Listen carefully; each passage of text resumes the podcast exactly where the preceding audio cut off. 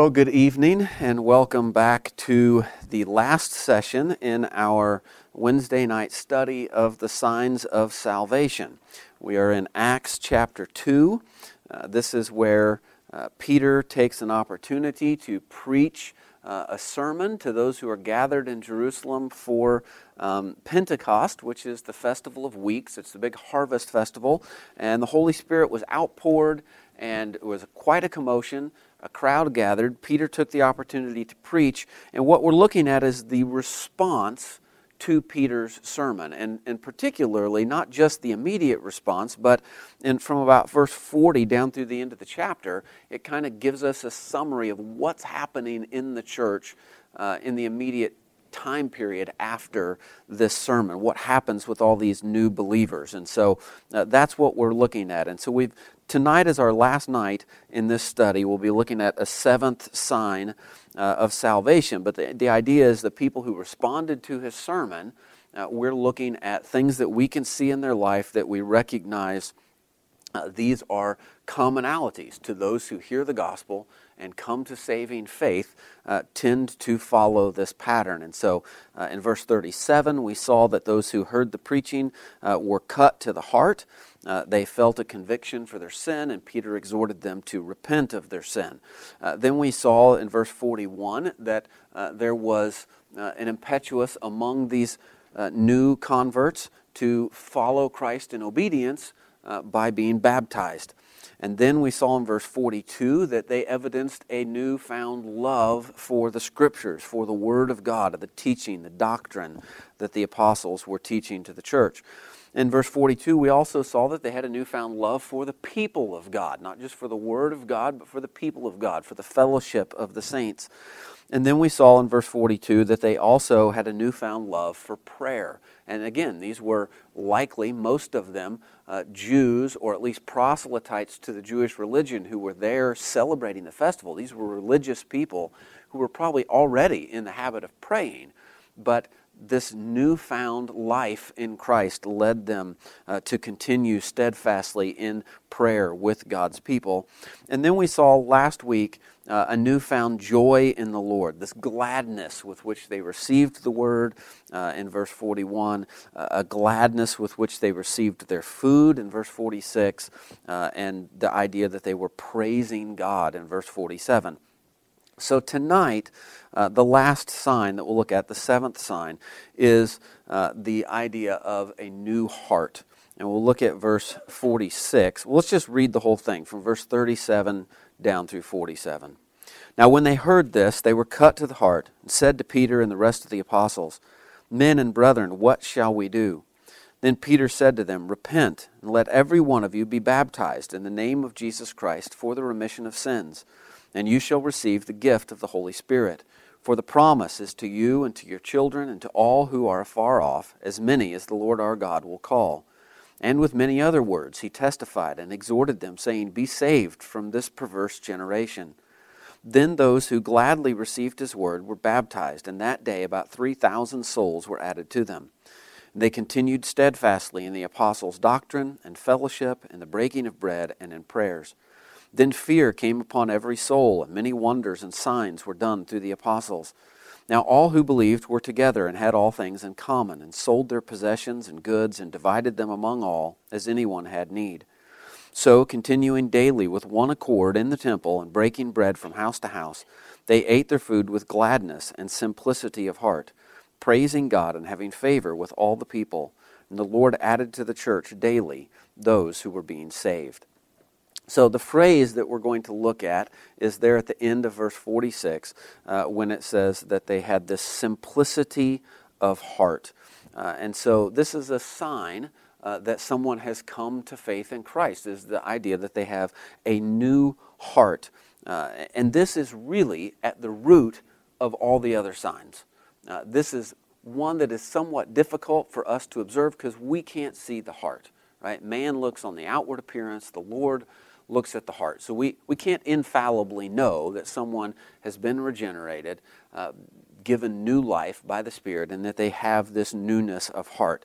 But we can see outward manifestations of this inward change. And to a large extent, this new heart manifests itself in the first 6 signs that we looked at. But there are some specifics to this. And so some of the things I wanted to cover is, first of all, when we say singleness of heart or simplicity of heart or newness of heart or anything like this, what do we mean by heart? What does the Scripture mean when it talks about them having simplicity of heart? Now, we use this quite often, right? We can talk about somebody being cold-hearted or somebody being soft-hearted or warm-hearted, right? And we mean something by that. So what do we mean by it? Well, we mean if someone is cold-hearted, it means that they have no sympathy for others, no compassion. If they're warm-hearted or soft-hearted, it means that they do have sympathy or compassion for others. Well, what does it mean, though, to have sympathy for someone? Well, according to Webster's, sympathy is the inclination to think or feel alike, right? It's the inclination to think or feel what someone else is thinking or feeling. It's the act or capacity of entering into or sharing the feelings and interests of another.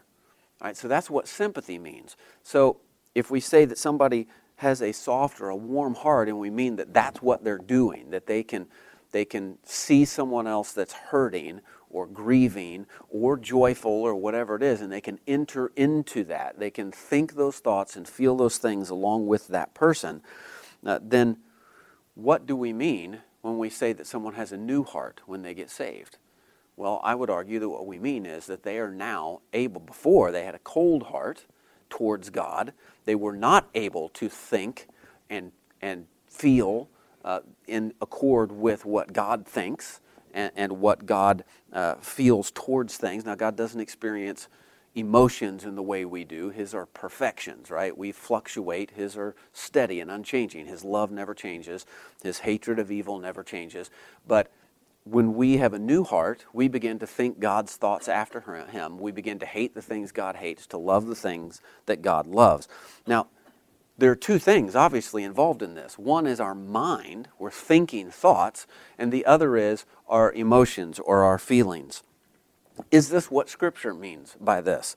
Well, I think it does, but I think it also means a little bit more as well. So we're going to look at some passages to try and determine what Scripture means when it talks about our heart. So I'm going to turn over to Luke chapter 9. We're going to look at a few different verses throughout the New Testament here. But Luke chapter 9, verses 46 through 47. Now, here, Jesus is with his disciples, with the 12 apostles, and it says in verse 46, "Then a dispute arose among them." So this is the 12 apostles, the disciples at this point. A dispute arose among them as to which of them would be greatest. Now, isn't that just like us, right? Who of us is going to be the greatest of Jesus' disciples? And in verse 47, "And Jesus, perceiving the thought of their heart, took a little child and set him by him and said." So what it says here is that Jesus knew, he perceived what they were thinking in their heart. So here Scripture is talking about the heart, and it's talking about their thoughts, what they were thinking. But it's really more than that, right? We can understand what they were thinking about was who is going to be the greatest. So it was thinking, but it was also desire, right? Desire for fame, for glory, that sort of thing. Let's flip back over to Acts. Acts chapter 8. Now, in Acts chapter 8, the gospel is beginning to spread around the known world, and the gospel has gone to a new area, and there is a man here named Simon who is practicing magic. He's a magician, right? Not like the kind that entertains at a child's party, but this guy is practicing the mystic arts, so to speak, and impressing people with his power, right? And so as the gospel comes to Samaria, here this magician, Simon the magician is, and he hears the preaching, and he sees all the people who are now following the apostles. And then in Acts chapter 8, verse 18, it says this, and it says, "And when Simon saw that through the laying on of the apostles' hands the Holy Spirit was given, He offered them money. So he offers money to the apostles, saying, "Give me this power also, that anyone on whom I lay hands may receive the Holy Spirit." But Peter said to him, "Your money perish with you, because you thought that the gift of God could be purchased with money. You have neither part nor portion in this matter, for your heart is not right in the sight of God. Repent, therefore, of this your wickedness, and pray God, if perhaps the thought of your heart may be forgiven you. For I see that you are poisoned by bitterness and bound by iniquity." So he has a thought in his heart. The thought is the gift of God, that is the Holy Spirit, could be purchased with money. That's his thought, right? But he also has some desires in his heart. We can see this. He has a lust for power, for fame. He wants this power to impart the Holy Spirit to people because he wants to be recognized as the big man on campus. So it's his heart is not right before God because of his pride and his desire for fame and fortune and power. Now, if we flip over to Romans chapter 1, and we'll actually look at this passage in more detail Sunday morning, but in Romans chapter 1, Paul is explaining the problem with the unrighteous, unrepentant men of this world. And he says in verse 24, "Therefore God also gave them up to uncleanness in the lusts of their hearts, to dishonor their bodies among themselves." So there's lust or evil desire in their hearts that leads to their actions that dishonor their bodies. But so here we have so far thoughts, evil desires in the heart, but then we also see what we would think of typically as emotions spoken of as coming in the heart. In John chapter 16, Jesus is telling his disciples that he is going to go away from them. And it says that in verse 6, he says to them, "But because I have said these things to you, sorrow has filled your heart." So here's just an emotion, right? This isn't a thought. I mean, they are thinking about Christ leaving, but it makes them sorrowful. They're feeling this emotion of sorrow in their hearts. So we can see that Scripture, as it speaks about the heart, is including thoughts, it's including emotions, which we got before from our general definition of sympathy, and somebody that was warm-hearted or cold-hearted, but Scripture's also including the desires or the affections of the inner person. Now, if we go back to Acts 2, our text in Acts 2, and we look back at the beginning, this all started because when Peter preached, in verse 37, when they heard this, they were cut to the heart. So they were cut deep, right? If you get a flesh wound, it's just a flesh wound. If you're cut to the heart, it's a deep wound. So that's being said, but it's also saying they came under conviction of sin. Right? They had a mental knowledge of their sin, so there's a thought process going on, but they also had an emotional weight of guilt. They were cut to the heart, convicted of their sin. So Scripture, in talking about the heart, is really talking about the inner person, right? Our thoughts, our emotions, but also our will and our desires. It's the center of our feelings and affections, the seat of our morality, right? Scripture talks about the law of God being written on our hearts. We know right from wrong because the heart is the center of the inner man, is the seat of morality. One commentary that I read put it this way. It said that the heart is the laboratory and origin of our deepest desires, thoughts, words, and actions. So that's what we're speaking of when we speak of the heart. And we can see also that in Acts chapter 8, verse 37, Philip here was preaching, right, to the Ethiopian eunuch, and the eunuch wants to be baptized. But before he baptizes him, Philip asks him a question. He says, the man says, "What hinders me from being baptized?" And Philip said, "If you believe with all your heart, you may." Right, so belief happens in the heart as well. So it includes our mind, but it's more than just our mind. So belief is not merely a mental assent that Christ is God or the Savior, but it's actually a trusting ourselves to him, right? It's a loving him in a new way. So it's with all the heart, not just the mind, but also with the emotions and with the will and the affections. So when we talk about somebody getting a new heart, as we're saying, this is our sign of salvation, that the person has a new heart, we have to ask why? What's wrong with the old one? What's the state or the condition of the heart in an unbeliever before they come to faith? Well, this is what we typically call the doctrine of total depravity. If we flip over to Genesis chapter 6, before the flood, we see that God is bringing judgment on the earth because of mankind's sin, because of the violence that is being done on the earth. And this is God's commentary or his observation on the situation. In Genesis 6, verse 5, it says, "Then the Lord saw that the wickedness of man was great in the earth, and that every intent of the thoughts of his heart was only evil continually." So there's the condition of the heart of an unsaved person. The thoughts and intents of his heart are wicked or evil continually. So God sends a flood to wipe them out. He saves Noah and his family. Does this fix the situation? Well, no, it doesn't. In Genesis chapter 8, verse 21, after Noah has come off the ark, he is offering burnt offerings on an altar. And it says in verse 21, "And the Lord smelled a soothing aroma." He's smelling the aroma of the offering that Noah is making.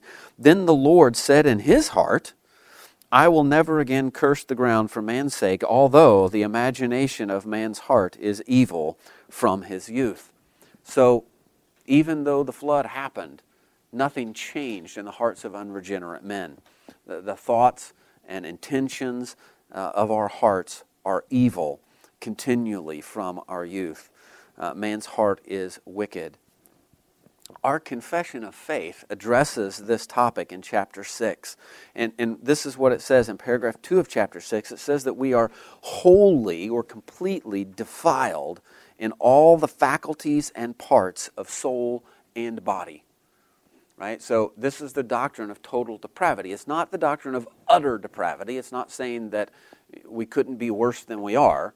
It's simply saying that there is no part of us that has not been defiled by sin, right? We can't say that, well, there's this part of my heart or this part of my mind that's pure. No, we are wholly defiled in all the faculties and parts of the soul and body. And then in paragraph 4 of that same chapter, it says this. It says, "We are utterly indisposed, disabled, and made opposite to all good, and wholly inclined to all evil." So that is the state of the unregenerate man's heart. He is indisposed, disabled, and opposed to all that is good. He's opposed to it. He's an enemy of good. He is not able to do good. He doesn't want to do good. And he is inclined to evil. So this is what the unregenerate man's heart is like. If we flip over now to the New Testament and look at a few passages, well, actually, we're going to flip back and forth. But in Titus chapter 1, verse 15, this is one of the proof texts they give there in the confession.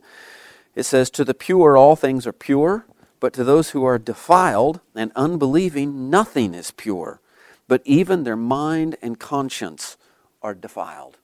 Nothing is pure, nothing is undefiled for the unsaved person. Their mind and their conscience are defiled.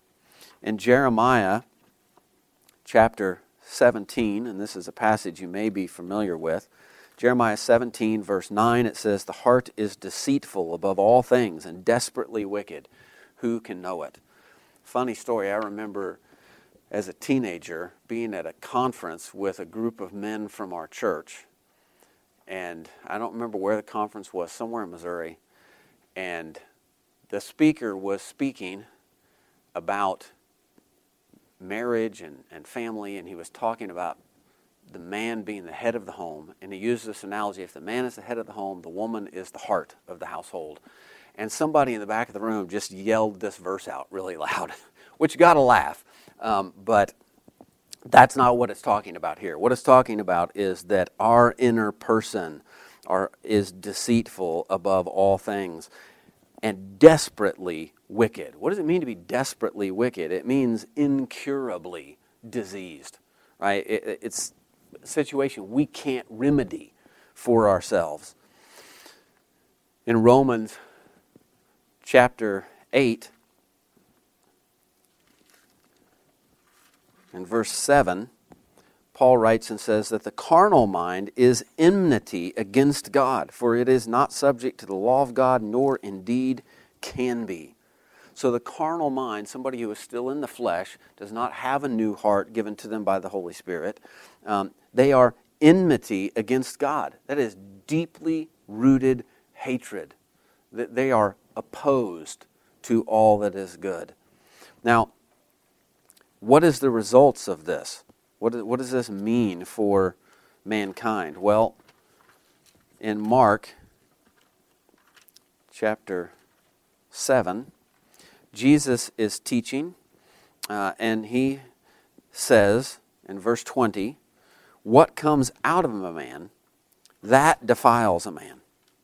For from within, out of the heart of men, proceed evil thoughts, adulteries, fornications, murders, thefts, covetousness, wickedness, deceit, lewdness, an evil eye, blasphemy, pride, foolishness.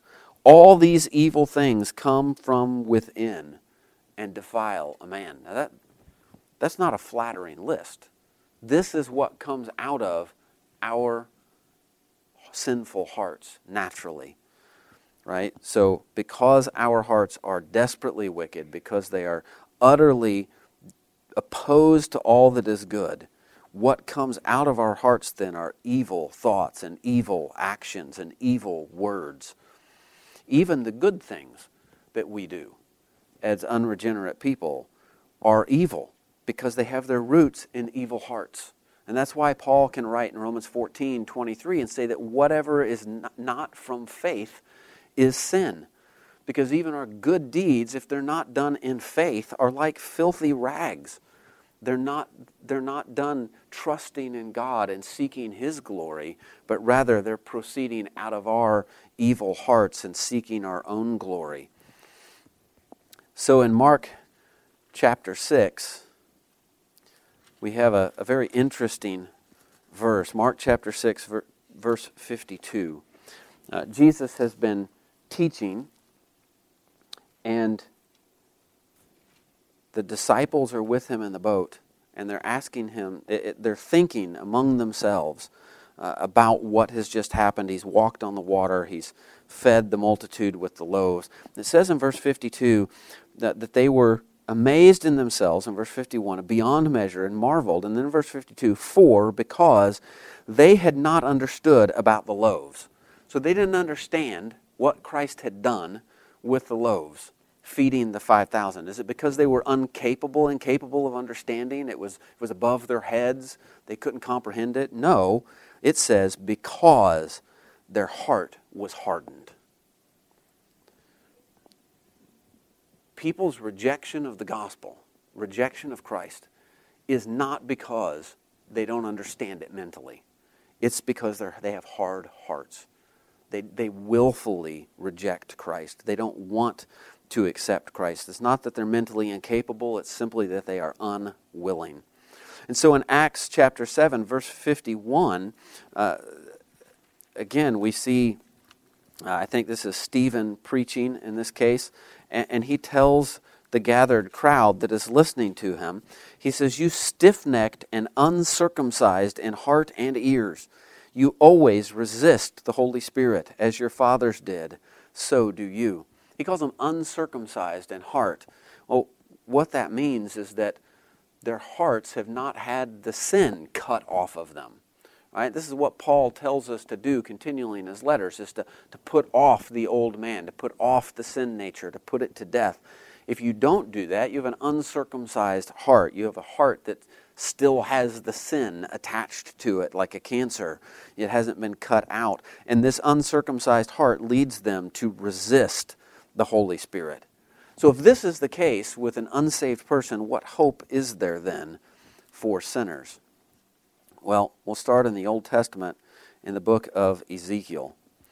Ezekiel chapter 36 verse 26, God is speaking about the coming of the new covenant and the renewal that will happen there. And he says this in verse 26 of Ezekiel 36. Well, first we'll read verse 25. "And then I will sprinkle clean water on you, and you shall be clean. I will cleanse you from all your filthiness and from all your idols." So God is promising in the future, with the coming restoration and the coming of the new covenant and the king, the Messiah that has been promised, that the people will be cleansed of their sins. In verse 26, he says, "I will give you a new heart and put a new spirit within you. I will take the heart of stone out of your flesh and give you a heart of flesh. I will put my spirit within you and cause you to walk in my statutes, and you will keep my judgments and do them." What we're talking about here is spiritual heart surgery, a spiritual heart replacement, right? God changes our inner man. He gives us willing minds. He gives us new affections and desires, resulting in new words and actions. That old, cold-hearted unwillingness to acknowledge God, unwillingness to this opposition that we have to the truth has been removed. It's been circumcised. Our hearts have been circumcised at that point. We're given a new desire to obey God, a new sensitivity to God's will and God's teachings. And so we have this new heart. We see this happening throughout the New Testament. In the book of Acts, if we were to flip over to chapter 16, the gospel is going to the nations, and so Timothy and Paul are preaching the gospel in various cities, right? And they come to Philippi, and it says that in verse 13, "On the Sabbath day we went out of the city to the riverside where prayer was customarily made." So there's Jews gathered at the riverside praying. "And we sat down and spoke to the women who met there. Now a certain woman named Lydia heard us.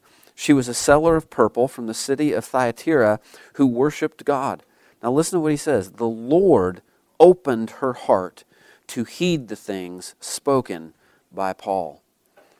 So the Lord opened her heart so that she could not just hear the words he was speaking, but actually heed them, that she could pay attention to them, take them to heart, and be changed by them. So this is the hope that there is for sinners, is that the Lord opens our heart, that he gives us a new heart that is not opposed to him, but is instead, it's not a stone, cold heart, but rather is a heart of flesh that is open and warm towards the things of God.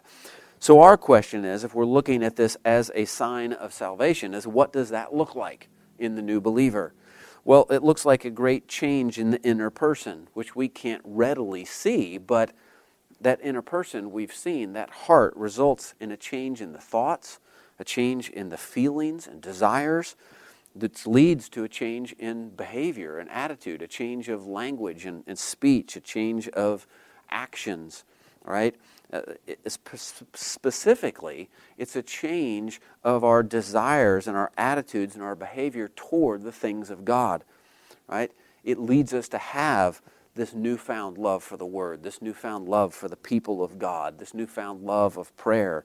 All those things flow from this new heart.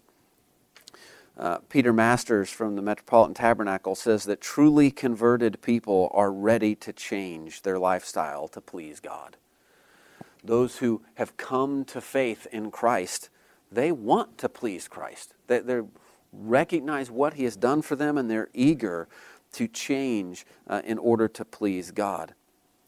In Acts 2:46 here, our verse for tonight, when it says that they received their food with gladness and simplicity of heart, it means they received it without hypocrisy. It means their hearts, they weren't double-minded, right? They weren't outwardly professing Christ, but inwardly harboring other desires. No, they really meant it when they were thankful for the food that they had received. And verses 44 and 45, we see that they were willing to sacrificially give of what they had for the sake of others. And in verse 43, we read this interesting comment. It says, "Then fear came upon every soul." Fear. Why would fear come upon every soul? Well, this is talking about the fear of the Lord. It's a carefulness to obey Him.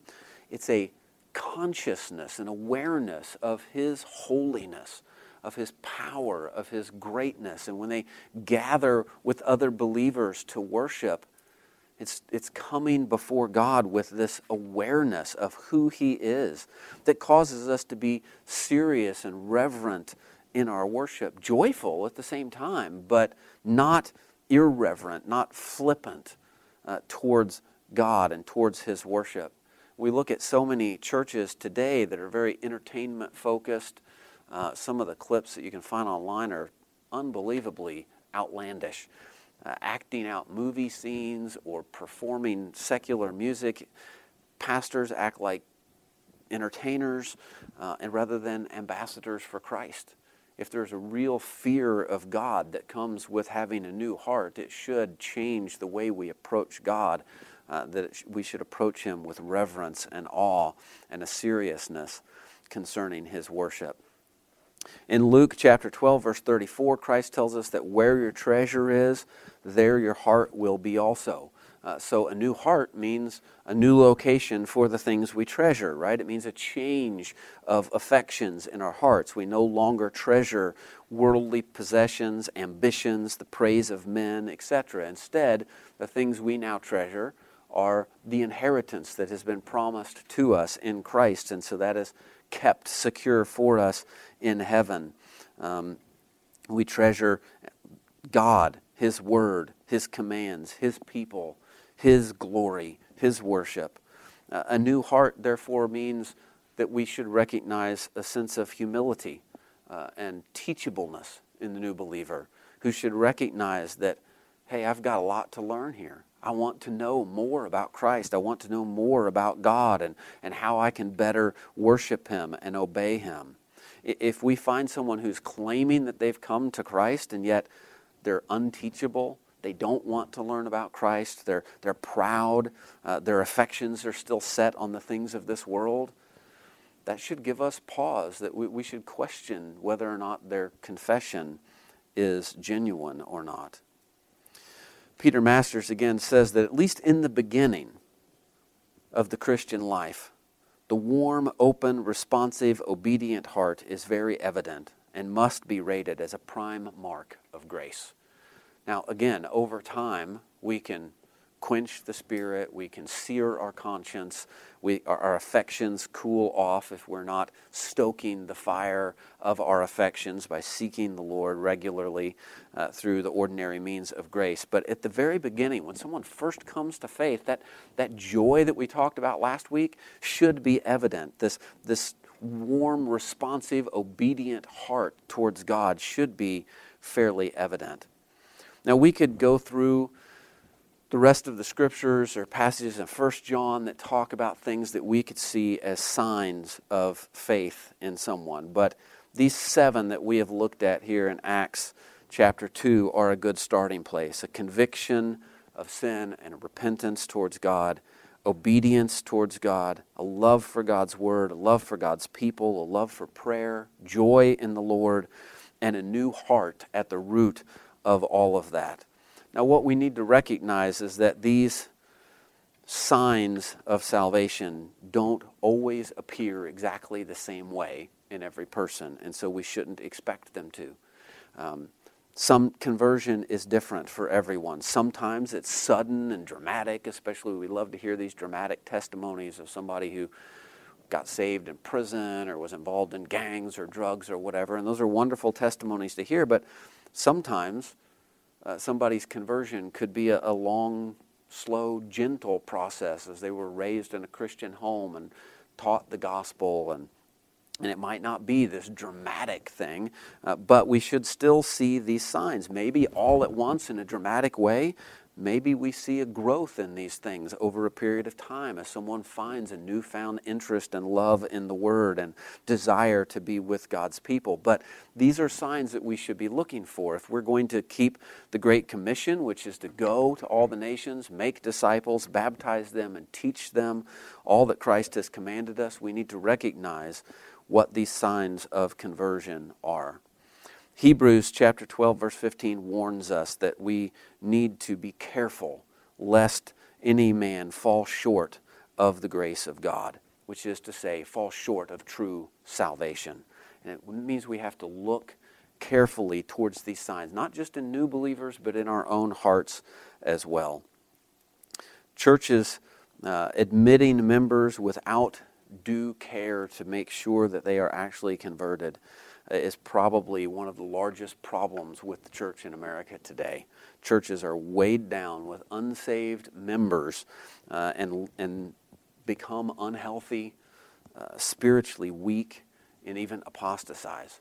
A number of years ago, the Southern Baptist Convention did a study and admitted that they thought that 50% or more of their members were unregenerate. That's astonishing. And that's from one of the more sound denominations that exists in the country. So this is a really important thing that we need to be aware of, both in our own lives and as a church as we're seeking to take the gospel to others. We need to be aware of what it looks like when someone actually comes to faith in Christ. Let's close in a word of prayer.